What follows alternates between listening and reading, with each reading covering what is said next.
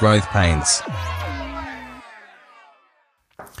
Okay, hi everybody. Welcome to this new episode of Growth Pains. Today we'll be talking about topics such as influencing without having the authority, becoming a specialist versus a generalist, communicating effectively, and positioning your business at a busy space such as fintech. I'm really happy to have a fellow Chilean on the show today. My guest is uh, Matias Honorato, Senior Growth Manager or now Growth Lead, recently promoted at Tally Inc. And for those who are not familiar with Tally, it's a fintech company based in San Francisco, which aims to uh, for people to overcome credit card debt. So they are um, so you can live less stressed and you know about money and do what they love. Uh, previously, you also worked at Earnest Inc., which is also in the fintech space, focusing on providing refinancing for student loans. So really happy to have you. Thank you for being here today.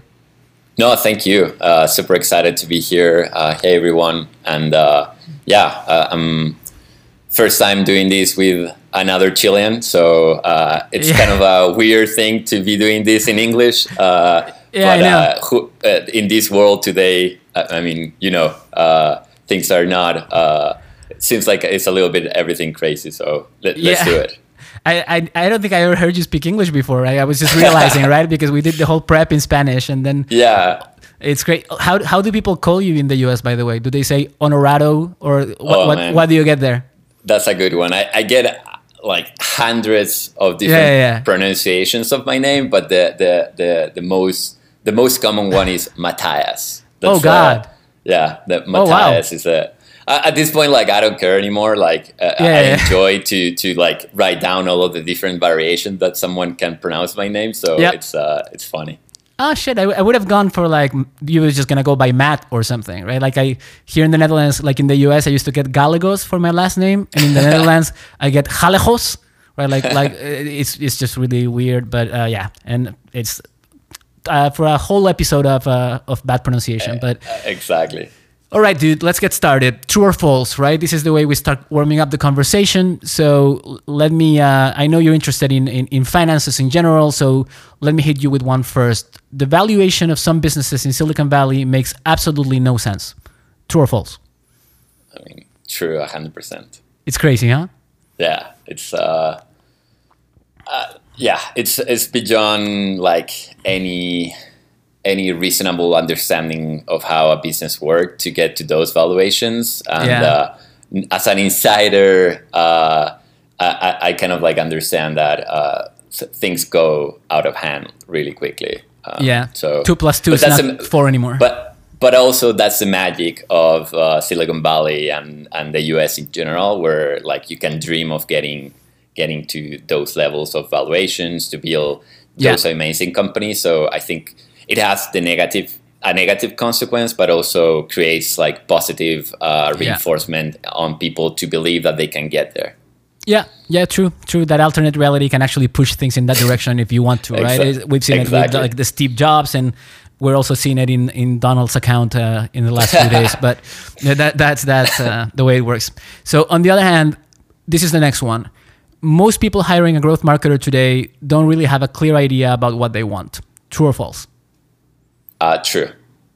Um, and uh, this is an issue that I see not only in the US, um, but it's something that I've been experiencing um, w- talking with a lot of uh, Latin American startups. Yeah. Uh, so I think it's uh, basically the, the, the, the, core of that problem is not really understanding what um, how to hire for a growth marketing or what are the skill set that a growth marketing uh, growth marketer should have is more and like companies are not able to articulate what growth means for for for that particular company.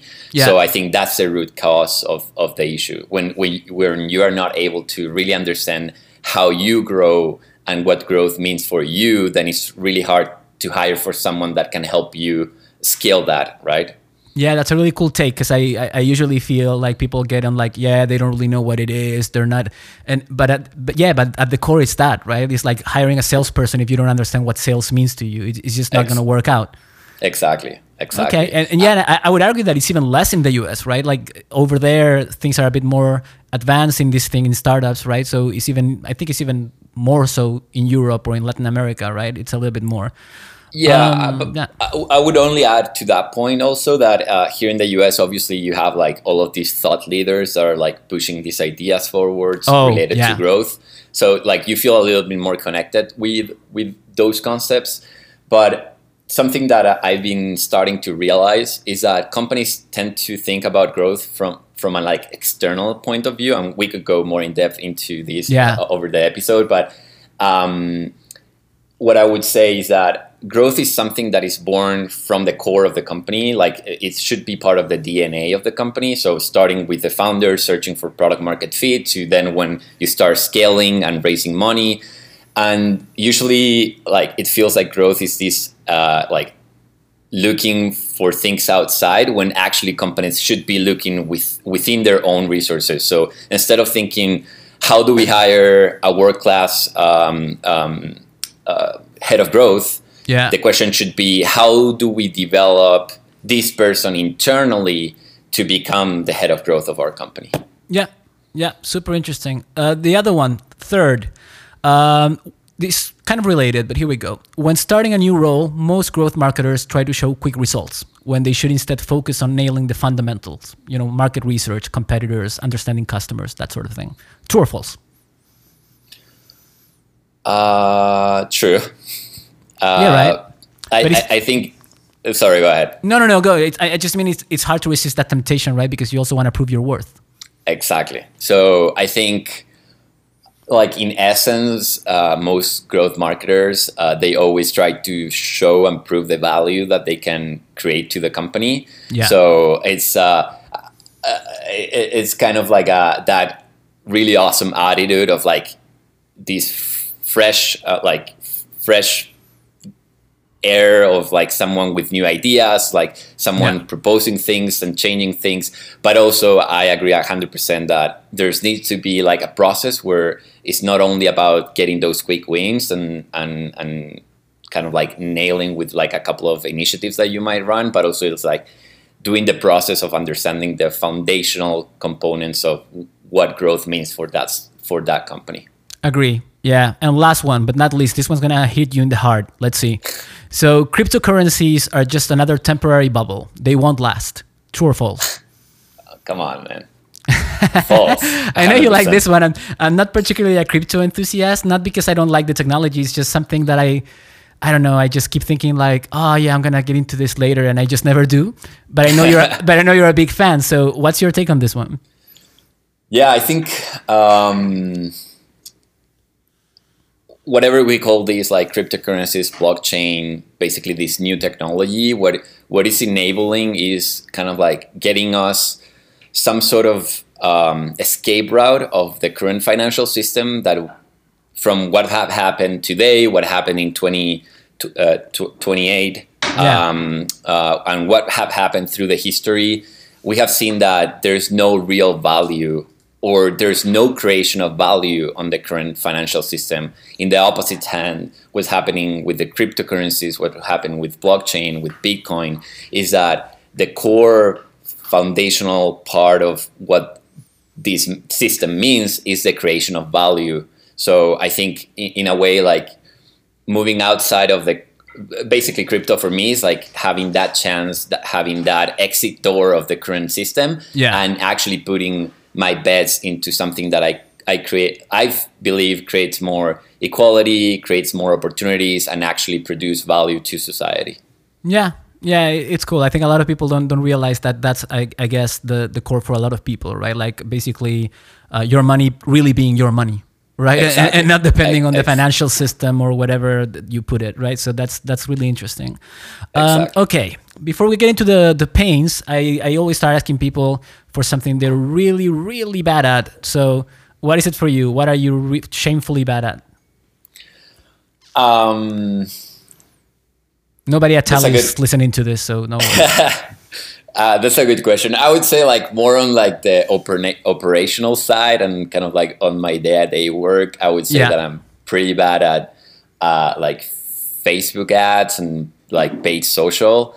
It's like for me, it's Okay. still like a monster that I'm not able to like really understand how it operates. Not from how the like how to build the campaigns, how to Yeah. like make the beats, and like how how to target the users that you want, but actually like understanding what drives user to as they scroll through their Instagram feed or Facebook, what drives them to like actually make a click and then make a purchase, right? So Yeah. I th- that's something that and this is something that I've seen people at Tally doing incredibly well. And until this day, I, I for me, it's really hard to understand like how does that ad brought someone to then uh, take a line of credit of six thousand like dollars. It, it, it's kind of like still like magic for me. Yeah, And I guess then- because marketers are hyper aware as well about ads, right? Yeah. So so so so most most marketers are like, yeah, I never click on ads. So I like try to be. like, it's our job, right? But you go like, yeah, no, I would never click on the paid results in the search engine, right? Exactly. So so yeah, you have that in that bias, I guess, right? Yeah, a hundred percent. So I think it's a lot about bias, and and there's also like this process of empathizing with your user and like understanding that what might drive you as a marketer doesn't mean that it's gonna drive the conversion for that user because like you you, you are in completely different uh, like uh, points of views or you have like different experiences in your life. So th- there's like a lot of processes uh, around how you put yourself uh, on your user's shoes. And then uh, something more in the non-operational side that I, I, I consider myself pretty bad at uh, and i think this is a skill that i really need to start developing is uh, saying no to things Oh man, don't even get me started on that one. Yeah. it's uh it's um yeah it sometimes gets to this point where you're thinking about like wh- why why i'm doing all of this like Yep. I- i'm i'm like overwhelmed with work and Being a nice idiot. start- exactly and when you start Yeah. breaking it down you realize like okay yeah like i committed to this i committed to this so Yeah. uh, it's like that process of like really being able to say no in a respectful way but knowing that your time is one of the most valuable things that you have Yeah, for those who listen to this regularly, I think they know that I can definitely uh, sympathize with that with that pain. So let's let's dive into your first pain that that that we're gonna talk about today, which is influencing without authority. Right? You just got promoted, but you know there's always somebody above you. There's always other levers that you have to pull. So in every organization, building bridges across departments and trying to have internal influence is key to move ideas forward. Right? You can have a lot of really good ideas, but if you're not managed to get them through nothing nothing really happens. How much of a challenge has this been for you, whether now or at previous roles? Uh, how have you dealt with this?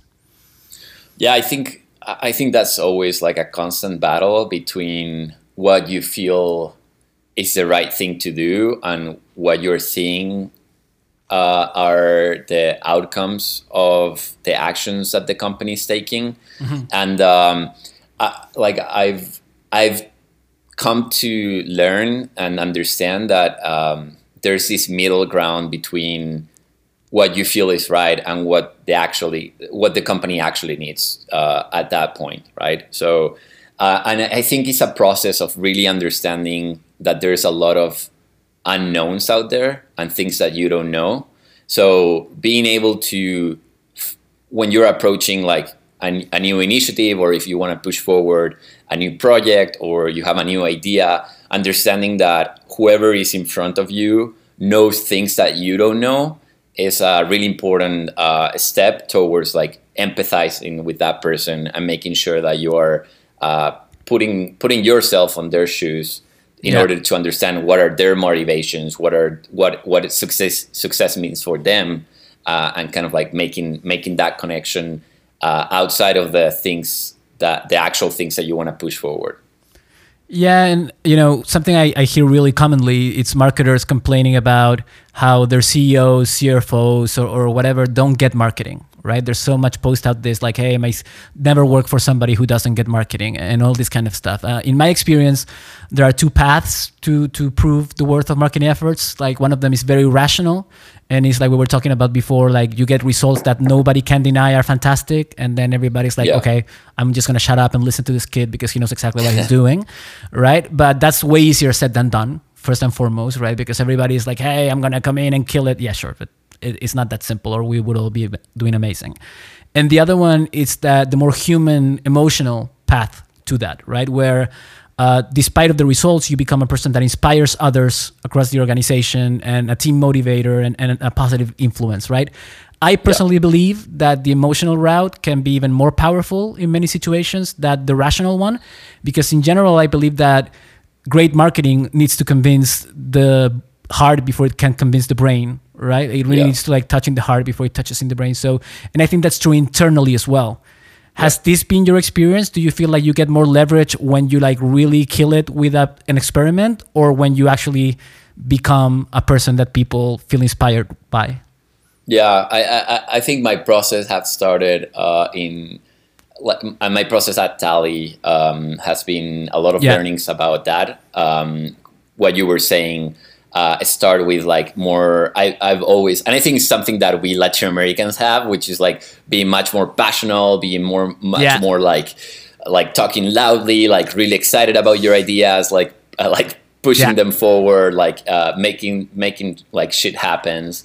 Um, so one of the things that I've learned through my experience at Tally and, and especially in the US is like about put all of that hard, but also be able to uh, frame it in a way that the other person, if you're talking with your CEO, if you're talking with your CFO, put, frame it in a way that it makes sense to them. So, um, for example, if you're talking with your C- CFO, like you know that what they care about is like how the company is gonna do financially next year. So how are those initiatives are going to help them be more successful at running the, the financial plan for, for the company or hitting the financial targets that they have? So in a way, starting with the heart make things a lot more easier because you can yeah. really motivate and engage with people, but then putting the, the kind of like that that passion in a box and uh, deliver it for for the CFO in this case around numbers, results, uh, what's going to be like the financial impact that is going to have in, in the company, uh, it, it, makes it more powerful because it, it, can resonate with the other person.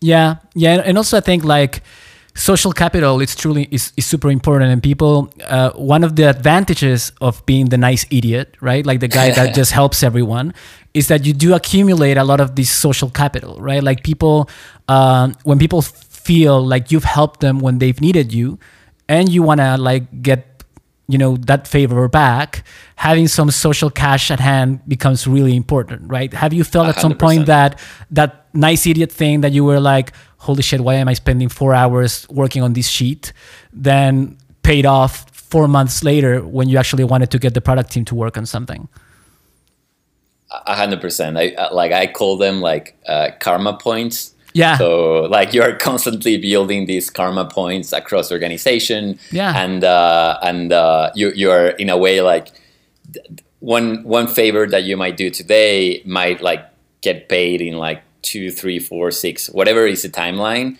Uh, the key thing I feel is that uh, you should be able to do those things without thinking that you're gonna get something back at some point. Of course. But but to but I don't personally, and this is something that I do on my everyday life when I, when I go and I network with people, and and obviously I always try to add value, but there has to be some strategic thinking behind of with whom are you like making those relationships, with whom are you investing your time, and um, building building uh, basically those positive karma points uh, even if they might not get paid in the future, at least you're building that from a strategic standpoint. Yeah, and I think like this is kind of like talking money with your employer, right? Like it's something that nobody wants to acknowledge that when you build relationships, there is a, a little bit of a selfish uh, intent there as well. Like eventually you say, hey, I want to have a solid network if anything happens to me in the future and, and, and whatnot. Like our own relationship is a bit built on that, right? Like we met each exactly. other through marketing and we're like, oh, you never know when Matthias can help me and you never when. So in a way, there's nothing wrong with that. I mean, you don't do it with that in mind all the time, right? You're not like, oh, I'm going to help this guy because I need something back. But exactly. there's of course an element of that in the equation, right? That, that, that's super clear. And one of the biggest mistakes I see people uh, when it comes to influencing, it's that uh, they try to skip the line, right? Like this kind of stuff you were just saying about our Latin uh, Latinality. I guess I just made up a word for you. Listen to the podcast, but um, yeah, sure, we, we get intense and we're like, hey, you want to push this forward, but um, there's no skipping the line on this one, right? Like when you just join an yeah. organization in particular, or when you're new in every sort of surrounding, you need to get in the queue and do things one thing at a time, right? So um, the question is, have you made that mistake in your career of like coming in guns blazing, being I'm so freaking cool that you guys should listen to me, and then you just hit the wall shortly after? Has that happened to you? Uh, yeah, I have a like one episode where where that happened. It was working at Earnest, and uh, it was my first time working in like these high growth startups in San Francisco. Yeah. Uh, like I, I, felt like basically like I was yeah, yeah, yeah, I was yeah. like hot shit, like coming from Chile to like play in the major leagues, like basically like playing. it felt like playing for the Real Madrid or Barcelona, like making that jump. So I was like all excited about it. I wanted to push all of my ideas forward, and uh, one of the, the, one of the first things that I started to focus on was on um, working on basically optimizing our website for uh, SEO, making sure that we were doing like a good job on the content side of things, that we were like our that overall website was technically technically sound, and um, I started to realize that there was like some things happening on the content side, and we have someone that uh, oh, she was man. running all of the content team. I so can, I can I see where in, this is going. Oh god. Okay. I, I came in. I jump into uh, like all of these blog posts. Like I changed like most of the URLs. Like oh, I added I added keywords. I added like uh, H1 titles, and like I remember her coming back to me saying like, "What the fuck? Like." what did you do? Like, you little kid, like, what oh are you God. doing with my work? Um, and uh, I had a conversation with my manager as well. Yeah. And, and uh, yeah, it, it, it, was with a lot of respect, right? Like, uh, it wasn't like they were like really angry about me, but they kind of like said, like, hey, like, there's processes, there's like a way to do things. Yeah. Uh, and always be careful of like, if, if you're pushing something forward that who are you gonna be uh, kind of like tapping on their toes or like how like are like is how yeah. people are gonna feel for when you do that work. So i think that's that's one of the important lessons that i got from that experience. That that is super common right? Like how many how many guys that join a company have been in a room and being like yeah but this part of our product is shit or like you and and if you don't stop for a second and think that some person in the room might have spent seven months of their life on that part that you're calling shit in front of their faces it's like dude exactly it can really backfire, right? And and, yeah. and it's very easy. To, like when you analyze a business from the outside, it's so easy to say, "Oh man, what a shit idea they had." But when you're like driving, steering the wheel, like it's not that obvious, right? Otherwise, yeah. everybody's a general after the battle, right? It's like, uh, exactly. it's super easy. But the other thing is that, you know, people. You were mentioning this before, but I want to go a bit deeper. Like people tend to think that influencing the work in a company is more about talking, talking, talking, and less about listening. Right. But it, it is pretty much the other way around, as you were saying. Like if people don't feel like you're listening to their ideas, they basically won't give a shit about yours. Right. That's yeah. that's to begin with. And active listening is something that I personally really struggle with uh, because my mind is always rushing like a thousand percent, and I just feel like if I don't say what I have in my mind right now, I'm just gonna lose my train of thought, and I'm gonna let this fantastic idea go, which was probably shit to begin with, right? But yeah. I felt like it was amazing. Uh, and one thing that I found works for me, it's that taking notes. So when somebody's speaking, I just tend to take notes, and and and then after they stop speaking, I go, well, is this even worth saying anymore? Often, not really, right? It was just shit to begin with. Uh, yeah. And I also found that it's really important, maybe in this day and age, to also do it in a notepad or, or, or not a, a, laptop, because then people just feel like you're chatting in Slack, right? Uh, yeah. Are you a good listener, or this is something that you struggle with? Like people that are listening can see that I've already interrupted you like 20 times, so I, I'm clearly not good at this. What about you? Uh, yeah, I think that's like a. It might be that we need to do a study of like Chilean people. It might yeah, be right. It's like a com- commonality there because like I struggle with that every single day. Oh man, this is great! Um, I can now yeah. use this to tell people here that it's not just me. yeah, exactly. Like, feel free to share this across across your company.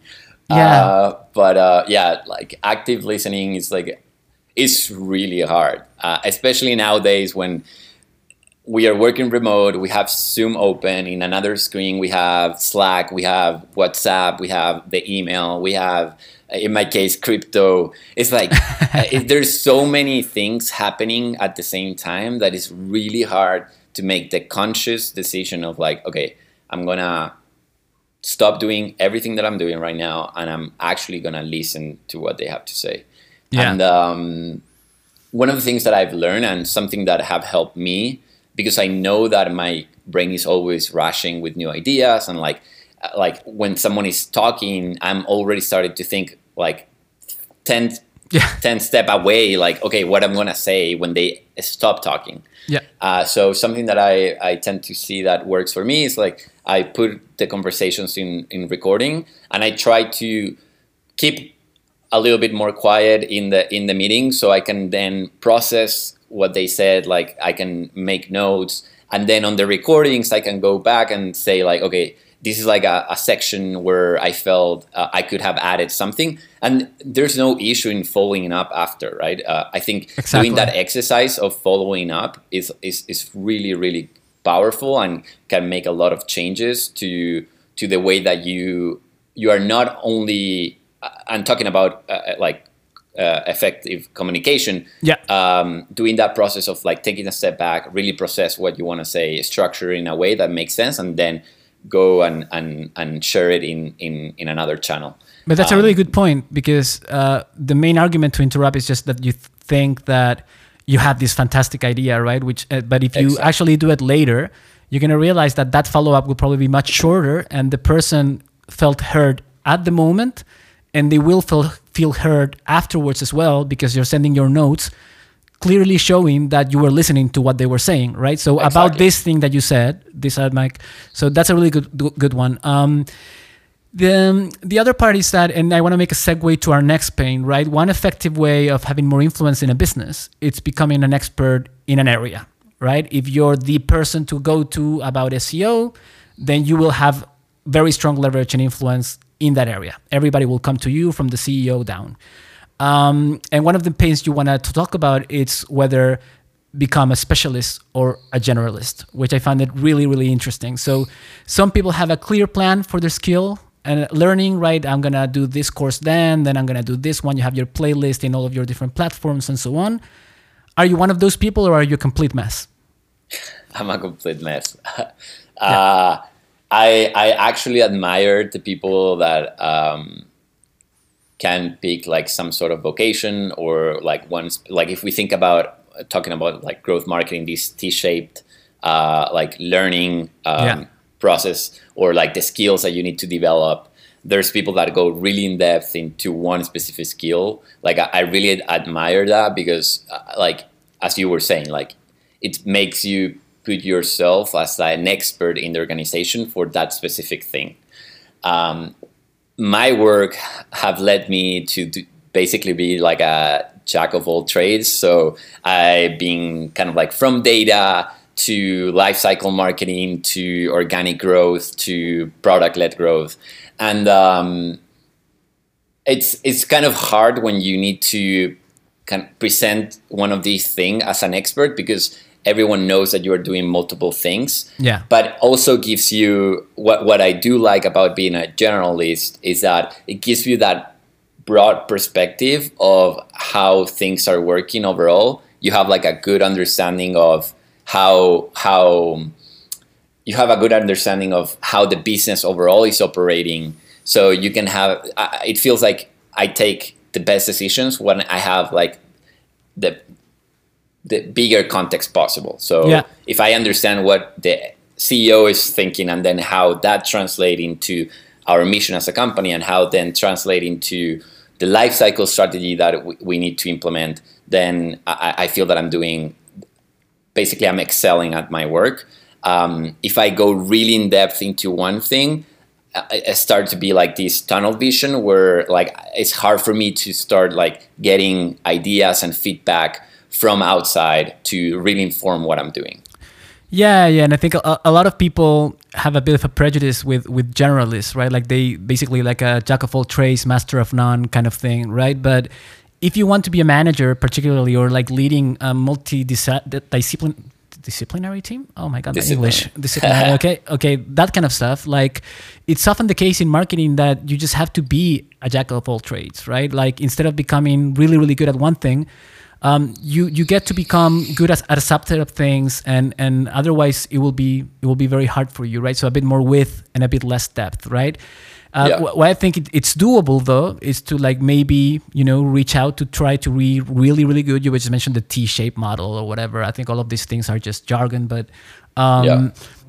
you do you can aim to become like you know in the upper 80% of people uh, right of, of like two of those things yeah. right and and then like decent at all the rest right? Um, with every, all of your interests from crypto, from here to there, from SEO, like have you kind of like been able to nail down what those two or three? Sure, you don't want to be a CRO expert in that only, but yeah. there must be a couple of things in the arsenal that you say like these two I could excel at. Um, yeah, that's a good question, and kind of like before I answer like specific things that I do that I feel that I I've been learning a lot and what like basically what drives me and one of the things that I'm really passionate about. Mm-hmm. I, I, I, cannot remember who wrote this article, but basically, the, what they were saying is that getting to be in the 1%, so to be like an expert, like someone that basically like is the master of like Facebook ads or master of social ads. Yeah. Like to be in that 1% is really, really, really hard. But moving from like in multiple different uh, disciplines, like what you were saying, like lifecycle marketing, CRO, SEO, etc., move from like the bottom 80 to the top 20 or the top 15 yeah. is much more achievable. So, and when when you are in the let's call it like in the top 10 percentile of different initiatives, I feel it gives you a better breadth of understanding than working your way to the top on one. Uh, but this is my personal opinion and the way that I've experienced uh, my personal growth across um, across my career.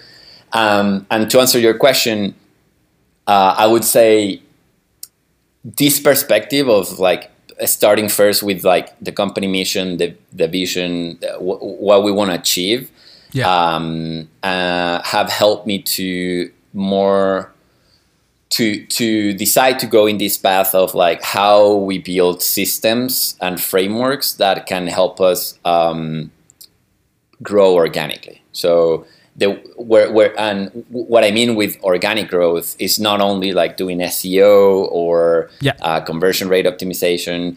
It's like really thinking from uh, a way that how do we develop a product uh, and how we create the, the, the, internal processes in a product that can help us scale uh, growth. And yeah. basically, organic is a representation of how much uh, your users are really in love with your product, how are they talking about their product, and you can engineer all of that. So that's the cool thing when when you have a product that like Tally, where basically um, talking about your finances, talking about like having credit card debt is not it's not a really common thing. Uh, there's a lot a lot of taboos on that.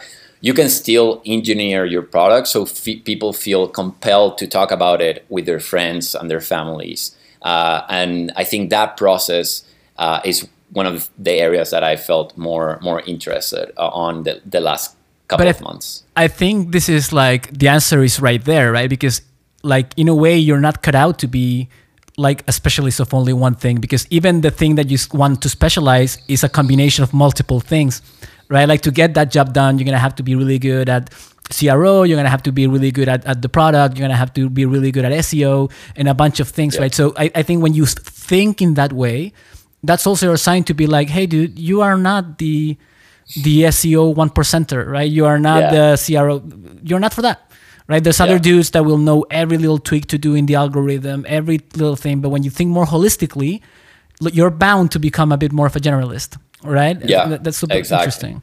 Okay. And, and, just to add there, like, like, and for the listeners, like, there is nothing wrong on going the no. path of like I want to be an specialist versus I want to be an, an an generalist. I just feel uh, that you should go the route that makes you more passionate about the work that you do every day. At the end of the day, we work from nine to five. Yeah. but like we usually work more than that.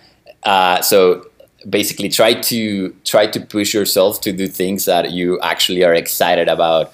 Waking up in the morning, going into that, and how you can keep learning and iterating over. Yeah, and and there's no right or wrong on this one, right? But like both have risks, right? Like when when you are a, a true specialist on something, uh, there's also a benefit that comes with that is that if you're the world renowned copywriter, then you're never going to be out of work. Like everybody's going to be want to work with exactly. you. You're always going to have, gonna have the biggest brands reaching out to you because sure, they have other people doing copywriting, but you're that guy, right? And, and getting there, as you say, is really, really hard. On the other side, um, it's very risky as well, right? Because you're putting all of your time, all of your effort in a single discipline. In the world that we live in right now, right? Let's say you are, you know, a Google Ads specialist, and all of a sudden Armen Sundar decides to say, you know what, I have a new algorithm that optimizes itself with AI or whatever the hell people can come up with. So you don't need a person to manage your accounts anymore. This thing is like flawlessly automated. Like gone, right? You're, exactly. you're, you're out of the picture on, on, on exactly. that. Um, do you think being a generalist is a bit safer in terms of future proofing? How do you try to make sure that you're future proofing your career in that respect, in the skills you choose to acquire? Or is that not even something you've thought of? No, uh, I think that's something that I actually think a lot. Of, uh, uh, I, I, think a lot about, mm-hmm. um, and uh, especially with the example that you were saying, right? We we know that automation is coming. Uh, yeah. We we like in the in the marketing field we see this every day with all of the things that are happening on facebook with their algorithm what happens with google. Um, and basically what they're pushing forward is to remove uh, the need for companies to have someone manage actively managing those campaigns. Yeah. Uh, and because that way they can basically democratize and they can get more revenue out of it because they have more companies that can basically advertise through these platforms so I, the way that I try to approach this is I, I, try to be like on top of what's going on in the world for the things that I care about. For example, on SEO, on organic growth, on product growth. Uh, what are the latest trends? What is happening on privacy and, and security? What's happening on um, user behavior models? Uh, what, what what people are talking about in terms of um, like even like latest tactics and, and, and things that you can like start testing. But that like when you get into that rhythm of like understanding that there's people like experts on each of these areas, which is awesome because they're they're sharing like really in-depth knowledge about what they do. And you can be following them across like social media or through their like now everyone has a newsletter or a podcast. Yeah. Uh, tell me about it. Any idiot uh, can do a podcast now um, man, I'm like super proud of you. Like, this is this is amazing.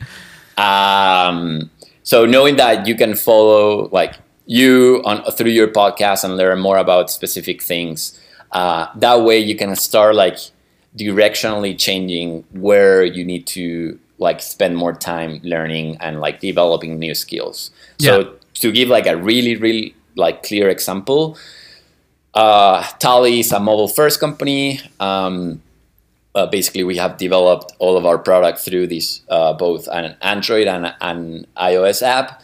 And uh, next year, early next year, we don't know when, Apple is gonna remove uh, IDFA from being like the universal tracking system that we have used to right. basically measure and attribute our uh, the, the, performance of yeah. our marketing spend. Um, and this like this is something that was announced like let's say six months ago and since then like i've started to realize like oh damn like the, the world from the world is going to look really different for us in like six months. Yeah. Uh, what are the things that i need to start understanding now that is going to help me better position myself but also the company and the work that i do for for tally in a way that we can kind of like ride this new wave? Uh, so I've started to learn much more about incrementality frameworks. I, have I've started to read more about multi-touch attributions. I've started to really understand how the like basically the pipelines of our data systems are connected. So how we can prepare ourselves for this. So yeah. in a way, like just like hearing what's going on in the world, like it's it, it helps you shape the direction where you like you you or at least for me where where I need to keep developing my my my personal growth and my career. But that, that's super interesting because in a way as well, like at startups, um, you don't often yeah you you like to think you pick but often you don't get to pick right? Like like this sometimes the turn of events just pushes you in one direction and you have to become really good at something just because you need to right?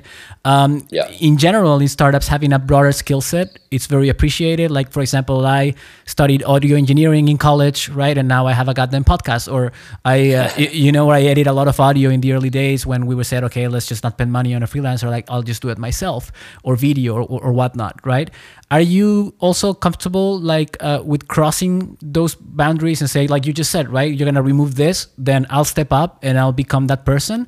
Or are you a little bit more like you know what? I'm actually on my path of becoming an seo ex- expert so i would like to stick to that. Can we just outsource this to another guy in upwork or something?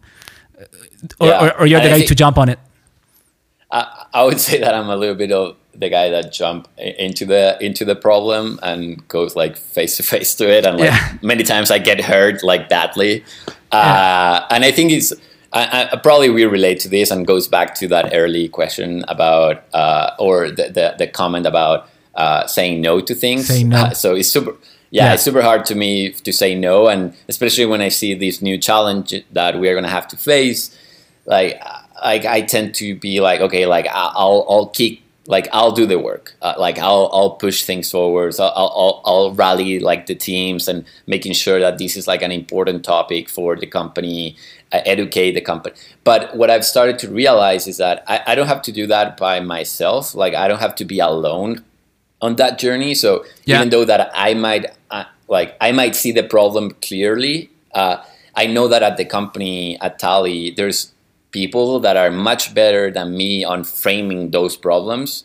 And what I try to do now is like um, bringing them on board early on that journey, so we can clearly state what's the like what's the problem that we're solving for, what are the learnings that we need to get, and where we want to go in the next X amount of time. So yeah or even um, outside the company right like that's also something like you're like hey we need to figure this out it's going to take us four months yeah let's bring somebody who, br- who figured it out already right let's skip Yeah. that part i think that's, Ex- that's also super important.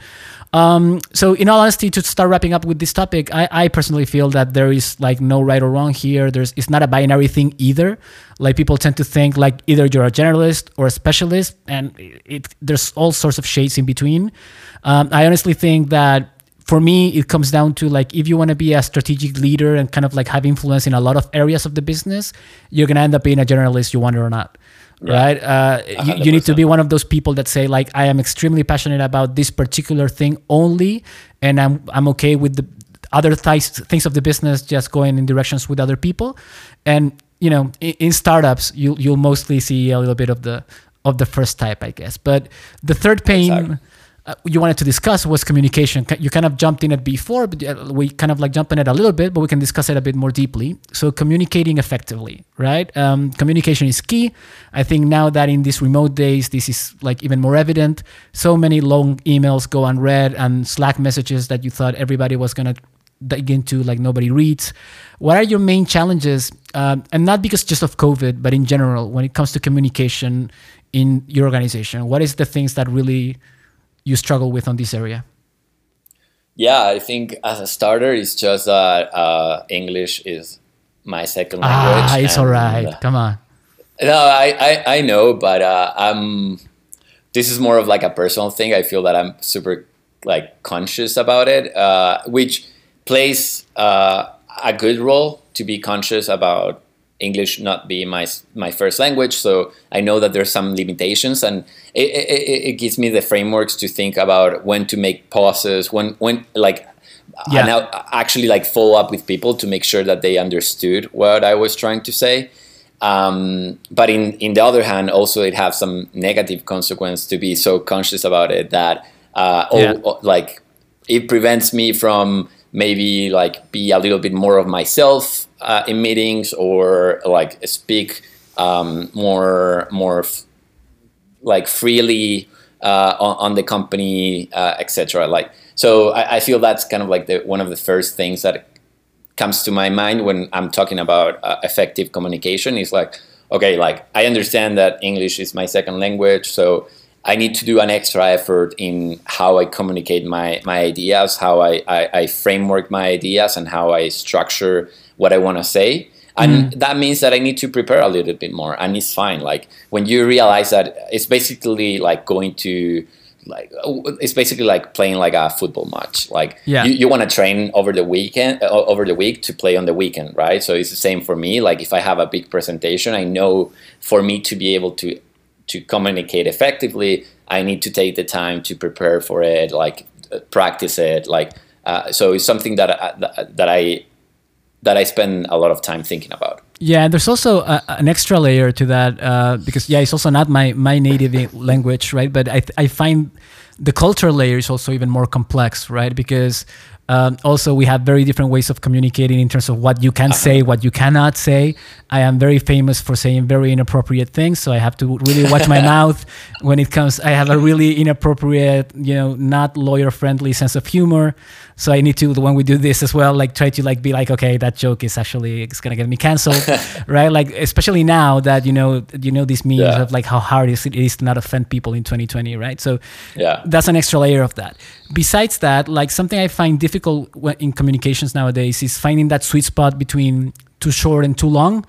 Uh, I get you know these emails now that are like four words in it, short. Let's do that kind of kind of like it bec- there's no on a, on a way i'm happy there's not necessary anymore to say hey hope you're doing well in these trying times bullshit like i, I appreciate yeah. a straight to the point email but on yeah. the other hand I, I, I hope that you tell me enough so i don't have to get back to you seven times until i figure out what the hell you wanted right yeah. um, how do you how do you have this balance do you think you mastered this like long versus short balance or are you the guy that still struggling with that no, I'm definitely like struggling with that, and uh, I think it goes back a little bit to what, what you were saying on like culture, uh, and yeah, like we come from a different culture. We're in Latin America. You go like eight rounds, like you do like all of these circles, yeah. and like you try to be super nice to try to say like one thing that could have said in like one sentence. Yeah, and it has been like kind of like a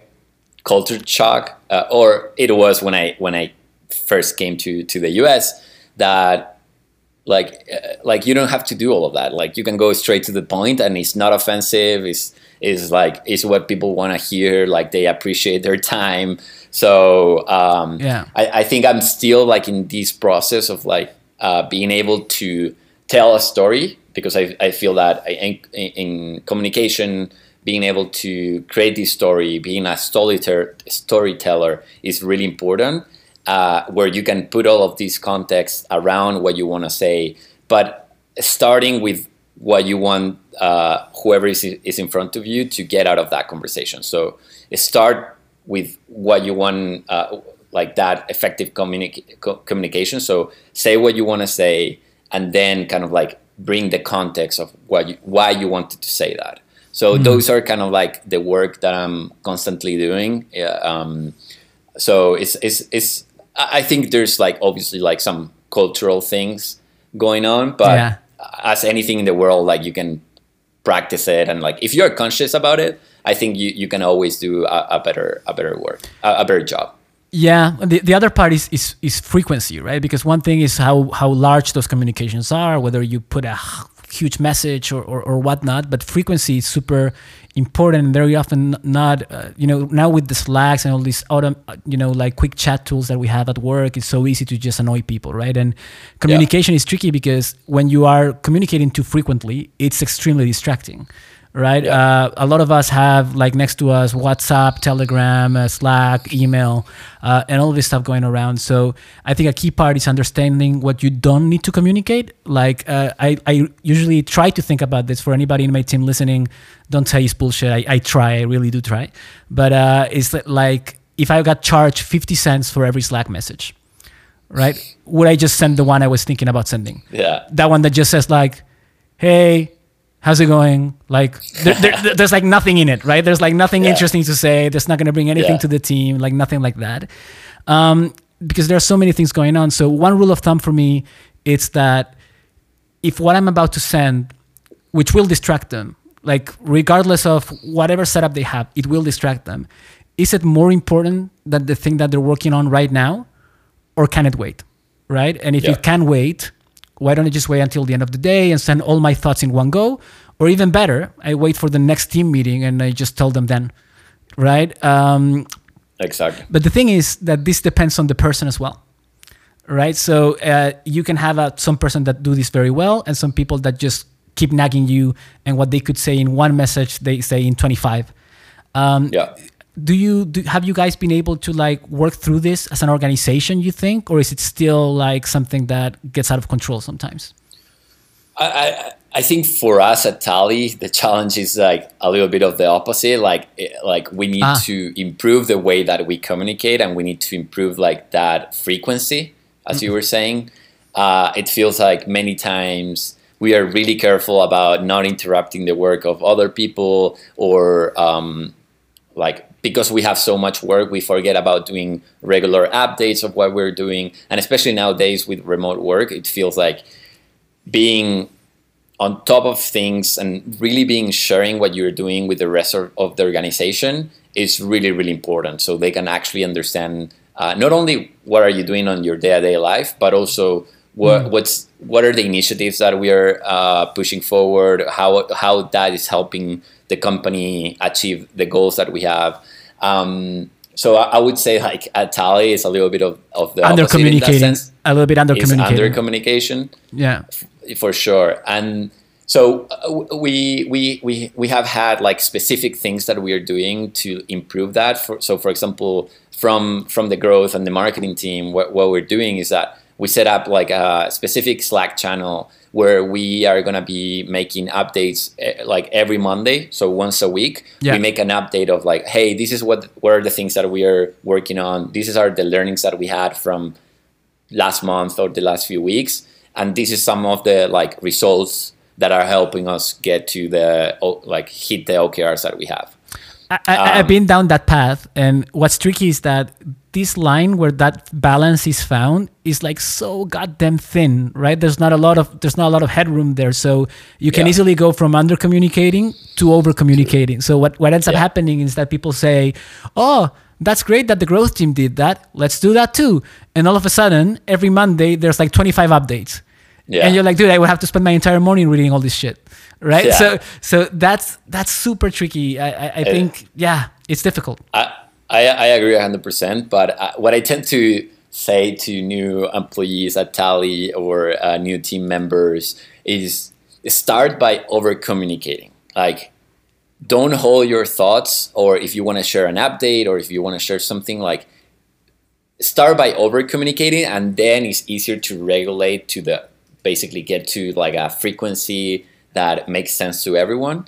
But if you start in the other in the other part where it's like not communicating, is I feel that's a skill that is much more harder to develop rather than like than scaling down uh, over communicating. So Yeah, and in a way, I feel like like making it a, an organizational priority is super important as well, right? Like everybody's focused on growing the business, of course, and this and the other. But if you're not taking care of your comms, eventually it, it, it really backfires, right? So really setting rules and make sure that people commit to them because as I said at the beginning, right? Like everybody's different. Like a lot of people Yeah. will be like, yeah, I don't want to talk to anybody, leave me alone. Uh, and Yeah. people will be like, oh, if I'm using headphones, please don't interrupt me. And then you have to learn Yeah. the quirks of every fucking guy in the office because you're like, oh, this guy with headphones, I cannot talk to him. This other guy loves that I interrupt him. This other, so Yeah. you you need to find a way to inter- to like standardize that for the business and really really enforce it, right? And have and, and name a champion of it, whoever it is, right? And be like, dude, you need to really enforce it. So when somebody sends something too often, you need to be like, hey guys, like remember these guidelines and and so on. It's just really tricky. It's a it's a very Yeah. difficult thing to manage. I uh, yeah, I've uh, I've had a couple of experience uh, with that as well, especially like when when you are over communicating and sometimes you get you want things to happen faster. Yeah. you might skip what we were talking. You might skip lines, and uh, it might be that, for example, instead of going the route of talking with the PM to get these prioritized in the backlog and create the ticket, I, I- might go, just go like the line of like I'm gonna talk with the engineer because this is like a super easy change. And uh, I- like as we grew as an organization and more processes were put in place, those conversations started to be much more difficult and regulated, which is a good thing, but also it creates more bureaucracy. So things get a little bit more slow. But at the end of the day, when you want to build like a sustainable organization that can push things forward and make things happen, And scale. you really need to have yeah. You you need to remove some of that chaos. Ca- chaos. Yeah, chaos. Yeah, yeah, we're having a bad Yeah. English day. Sorry, everybody. chaos. uh, and uh, bring it down to okay, what are like effective ways to communicate with uh, effective ways to communicate with these people, and uh, also effective ways for you to get th- the things that you want to uh, uh, make ha- uh, make it happen. Yeah, I want to just to wrap up this topic. Uh, a few things that I think work. One of them is um, having a morning huddle with the team, 15 to 20 minutes, and and make sure that everybody understands that that is the space where you need to bring the most important blocking things. That is not that the meeting is over and then you start slacking everybody. No, it's there. Yeah. It's that at that time. So after you hang up on that call, then everybody can truly focus. I think that's super important. If nobody mentioned anything there, then you're lost onto the next one because otherwise you're going to be interrupting everybody. That's important. And the other one is that one thing that I found that is a little bit of a hack. It's that I like to communicate more than in Slack in um, in project management tools like Asana. I'm a big fan of Asana, free advertising. You can sponsor me later. But uh, in that one, I mean by when it's a task related system, right? Like you are forced to only talk about things that are relevant to a particular task. So you you you are forced to avoid the random chatty things because whenever Yeah. you say something, you need to put it in a task. There's no general chat. There's no like, hey, I just wanted to say something to you, right? You need to say about this X, Y, or Z, right? So Yeah. I, I think making that your main channel over Slack, it's good because then people understand that okay, this is the channel I cannot miss anything on. If I didn't read something in Slack, it's fine. Probably it's not any blocking anybody. I can read later.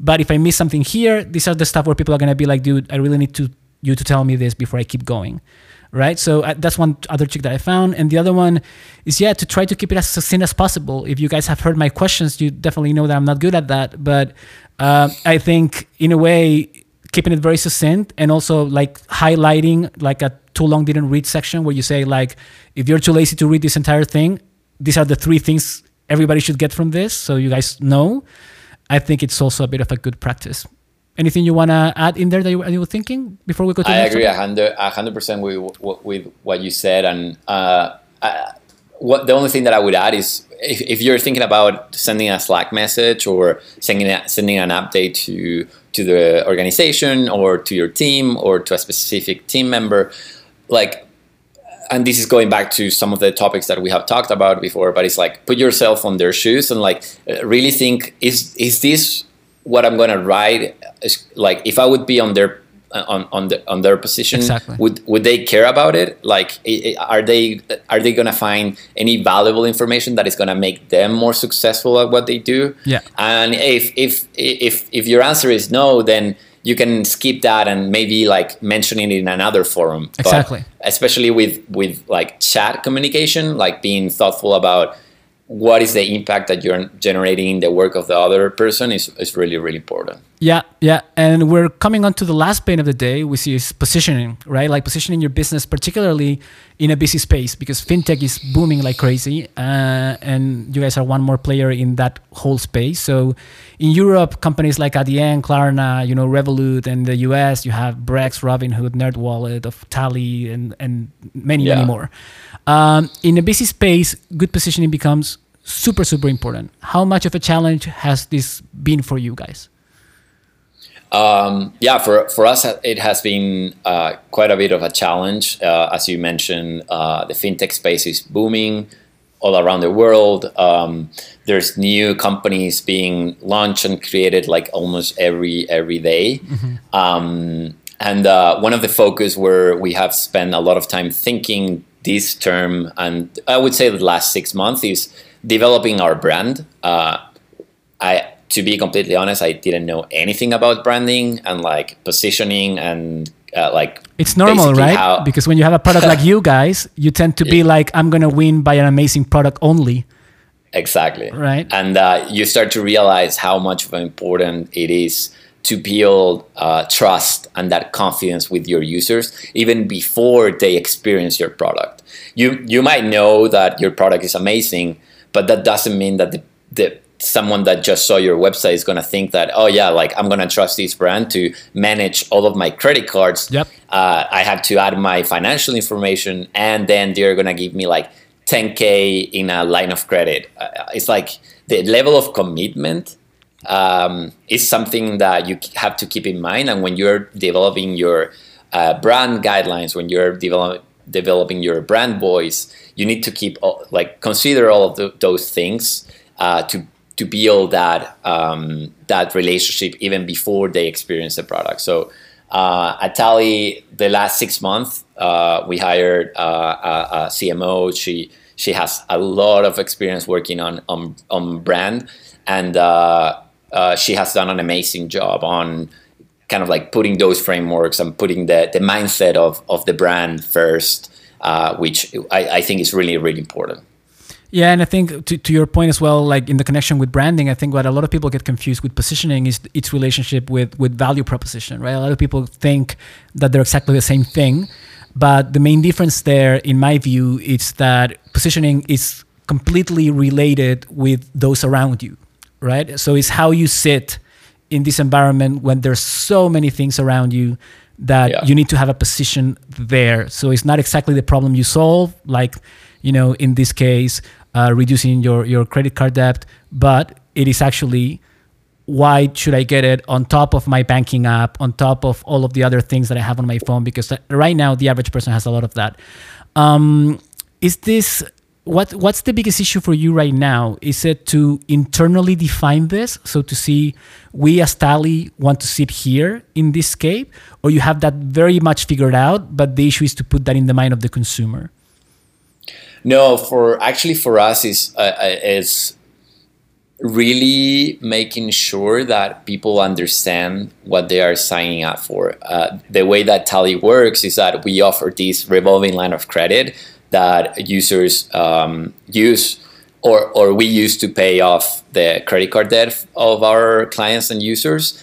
Um, and that's a concept that is super novel and, and, and doesn't exist here in the US. Usually, you either take a personal loan um, or you go through the route of like getting like a zero percent APR, uh, APR uh, credit card that you use to basically pay off your your other credit card. So yeah, like you getting more debt. Um, the way that we approach it is that we offer you this line of credit, uh, and because we offer you a lower interest rate, we save you money every month on, on your credit card debt.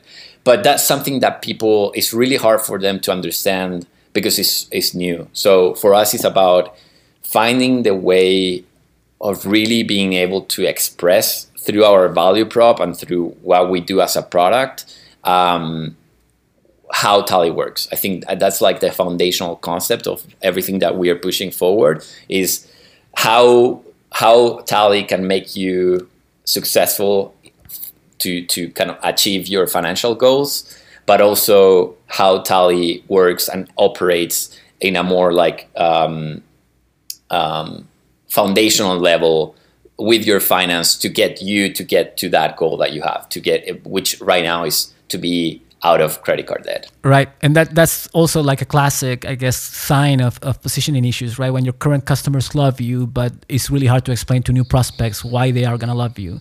Uh, exactly. Very related to the value prop, of course. But uh, the other p- thing is that I was just referring before is that the average person nowadays has a lot of apps, right, to manage their money.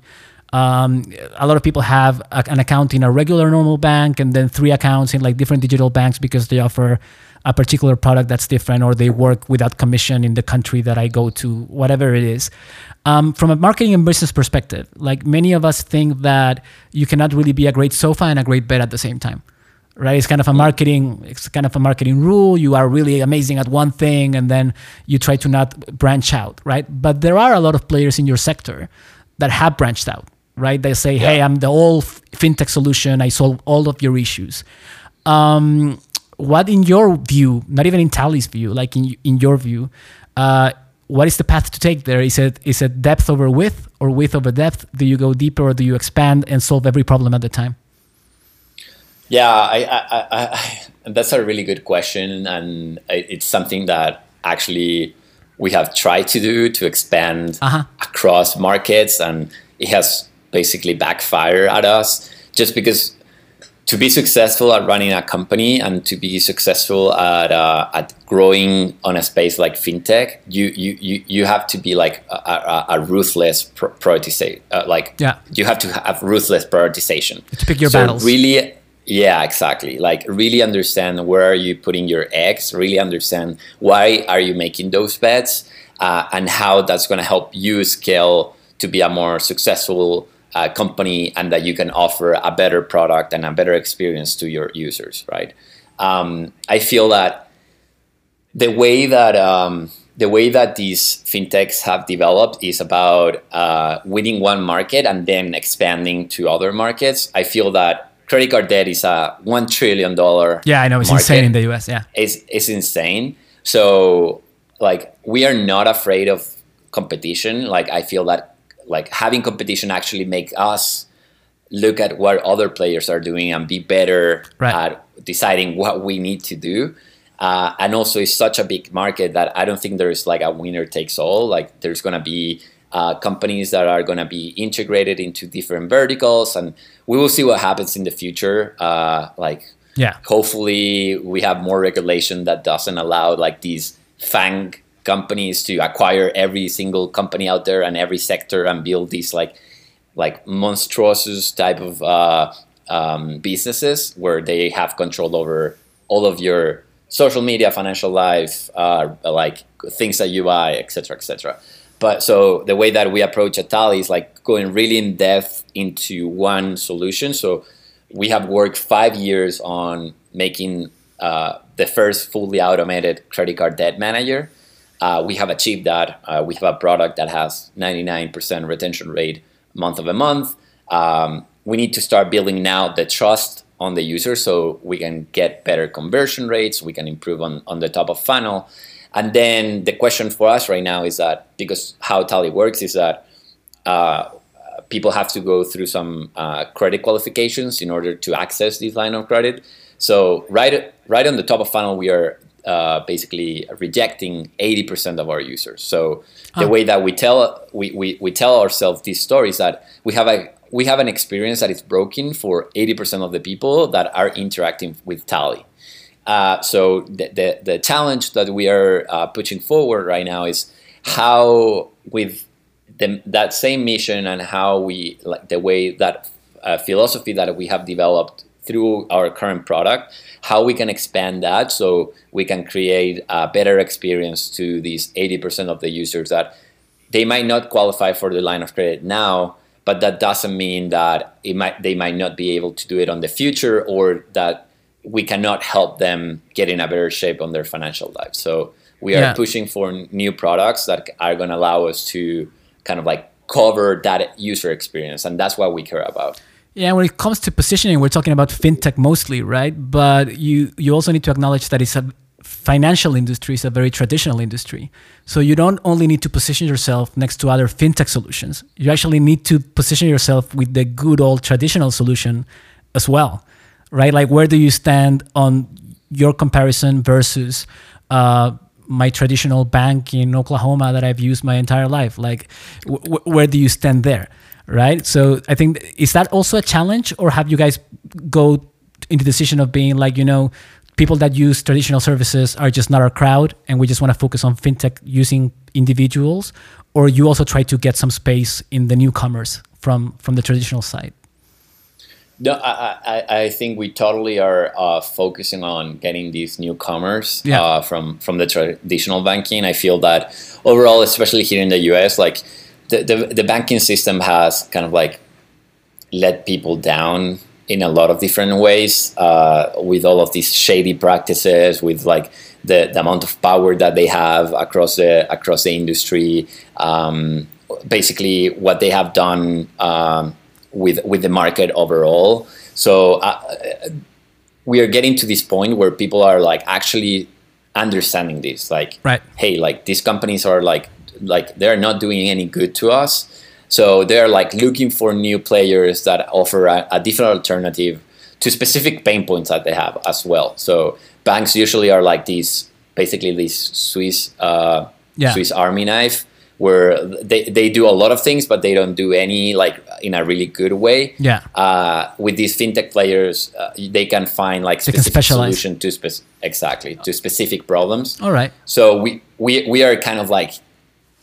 we are from a position standpoint, we are trying to uh, like kind of like battle uh, that uh, that thought and, or that um, that thinking on bankings as the like owners of all of your financial only life. solution. cre- Yeah. exactly. Okay. Last last one on this topic, and then we go to the resources to wrap it up. So, um, people say, "Hey, figure out the two or three things that you do better than anybody else," and it seems very straightforward. But in reality, it's not that straightforward. Sometimes it's really difficult. Do you feel like everybody at Tally, if I grab them tomorrow on the street and be like, "Hey, why Tally? Two, three things," they all know exactly what to say, or it is something that you guys are still uh, debating about? Well, I think we are like an hour in in this conversation, so like I, I probably if ever It's a if topic for another any- episode. Yeah. No, uh, and also like if any anyone at Tally was listening to this, probably they dropped off already. So I can say it. Uh, yeah, I think if you ask at Tally, what does Tally do and why are we different? You are gonna for every single person that you ask at the company, you're gonna get different answers. Yeah, but due to the benefit of everybody working at Tally, that's the case in 80% of companies. yeah, Right. I- I Which is mean, I positioning, why positioning is so hard. Like if you don't have it clear internally, then how you expect consumers to have it clear. All right. hundred percent. All right, mate. So to start wrapping it up, let's go with the resources. Do you have any resources you want to share with the audience? Yeah, um, I mean, I, I I know that this is a podcast that is related to growth, so I wanted to. Oh, you to- can share anything, couple- man. Any movie, whatever you feel like it. but uh, I wanted to share. So I, I've been following a lot of uh, the content that unusual ventures have put out there, and uh, it's not a it's, it's a new VC that is uh, formed here in, in in San Francisco, and uh, they have one of the partners Andy Johns, uh, who was uh, basically led growth at. Facebook, Twitter, Quora, Wealthfront. So Super cool. It's a really, really smart guy, uh, and the content that they are putting out there uh, is it has like a different approach because it's actually talking about the journey for you as an entrepreneur and the things that you need to be looking out for, and they are more there to like having like their content is more of like a guide. It's not necessarily like tactics or best practices, or it's more of like this is this is a piece of content that is going to make you think about, but it's not necessarily something that you need to apply to your organization. So Really cool. really cool content. Yeah, I've I've I've really enjoyed talk uh, uh, uh, reading uh, their stuff. And uh, yeah, for whoever might be interested on on crypto and there you go. overall finances, uh, I feel that uh, nowadays it's really important to know what's going on in the world. Uh, there's going to be like some really really big changes on the financial models, uh, on on how we operate, uh, our even our daily life. I, I think in five more years it's going to be super different from what we have right now. Yeah.